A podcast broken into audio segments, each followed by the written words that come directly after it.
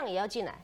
哎，对，整条猪嘛，整条猪它是整猪啦 OK， 所以整猪的部分哈、哦，事实上肠子早就进来了啦，嗯，底等啊啦，底膜啊啦。我说美猪进口是假议题，美猪早就进口了，现在是那二十二趴含莱克多巴胺的美猪进口才是真命题。但是有人叫陈时中部长说、嗯、去带头吃三个月有瘦肉精的美猪，神经病啊！你应该带头吃我们台湾猪才对，鼓励大家吃台湾猪。我现在决定各吃一块了。对啊，哎哎，我你坦掉，黑白龙没问题。所以我刚才提的问题，我希望部长可以说明清楚，就是对于标示的产地标示、成分标示，再来内脏的部分。部分有没有谈判的空间，还是纯粹靠消费者的抵抗？是因为内脏除了坐月子以外，内脏很多会进到生技公司，嗯、面膜啦、生技的胶原啊什么的，那一块的标示怎么样标示清楚？那这个部分只要标示清楚，我做一个消费者，我可以选择 yes 或 no。那接下来这对我们的经贸的利益，大家要全民共享。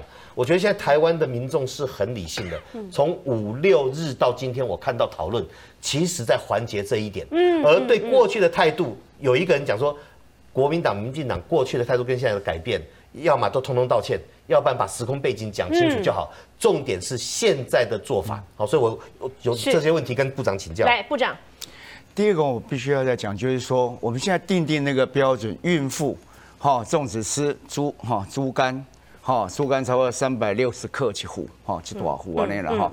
啊，猪那个猪肾哈，差不多两百公两百六十公克，好，每天这样子吃，好，那这样子照常还在我们的安全标准值之下，并没有超过，好，我要清楚讲，并没有超过，只是比较接近于安全值。嗯嗯。好，那至于这个安全值这个 quota 怎么算，它的安全系数是五十倍。换句话说，他在做动物实验或人体实验相关的，是这样的一个值里面乘以五十，才会到达真的有危险、有不良反应的可能。好，这个算法是五十个，所以说五分五十一呃五十分之一的风险，而且最主要是并没有超过我们现在定的。好，所以还是安全的，加五年到十年，还个是安全的啦。好，这点我们大家先讲好清清楚，只是比较接近安全的标准。无超过，吼、哦，这无这无超过。啊，我常讲，即若讲，卖讲是这莱克多巴胺，就是讲你孕妇逐工食安尼吼，一工食两副安尼吼。我感觉我们在国国健署也会出来讲说，不能这样子吃了，哈、哦，那有我们心血管疾病很大的问题了哈、哦。那所以我们在标示里面，我们大概有很多的，我们大概会。大概我们有，大概他们做了一个哈，比如包装食品也好，散装食品也好，直接供应料理哈的场所这也好，那都是要清楚的标示。那刚才讲说，有时候在霸玩呐哈、烟尘呐、进来对脑黑吧，那也要标示出来。那如果是一般的，嗯，这个药妆啦，就其他的产品有含的，那也要标示出来。面膜那些。对，哎，就是说在面膜然后什么哈，我。在我所了解的范围，莱克多巴胺并不会经过透过皮肤来做吸收了。好，那第二个，我们对于国外进口的面膜，我们的标示或检验的事项也没这个。好，所以基本上一起一克人对黏膜也吸收，但对这皮肤，我想那个是不会的。随便换到黑薄，黑薄这边加几倍，加几倍矮了。要吃胶原蛋白质，有的话对一定要标示清楚。啊，对对，那个当然是需要的哈。那那个如果吃进去的，那本来就有我们在相关的这些哈药品也好。好的，相关的一些健康食品都要把它成分要标示出来，那个就直接标示成分了，还有剂量那都会有。OK， 这个部分呃，来大致回答你解除你的疑惑了吗？标示清楚以外哈，我现在看到就大家一个基本概念，美猪美牛在我们的市场很久了。只是莱克多巴胺的美猪还没进来，所以我们去查了一下价格，这个从农委会那边查。哦国产的毛猪现在批发价当然也起起落落啦，哦，端午节就会高一点这样。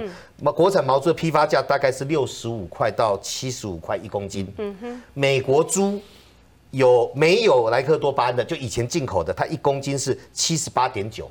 嗯，它冷冻的还没有比较便宜哦。嗯嗯嗯、它含莱克多巴胺一公斤是七十八。哦，也就是跟我们的价格上其实。不是那种低价来抢市场的部分。那另外，我们国产的屠宰购品市场的批发价会卖到一百块到一百一十块一公斤，这个是市场价。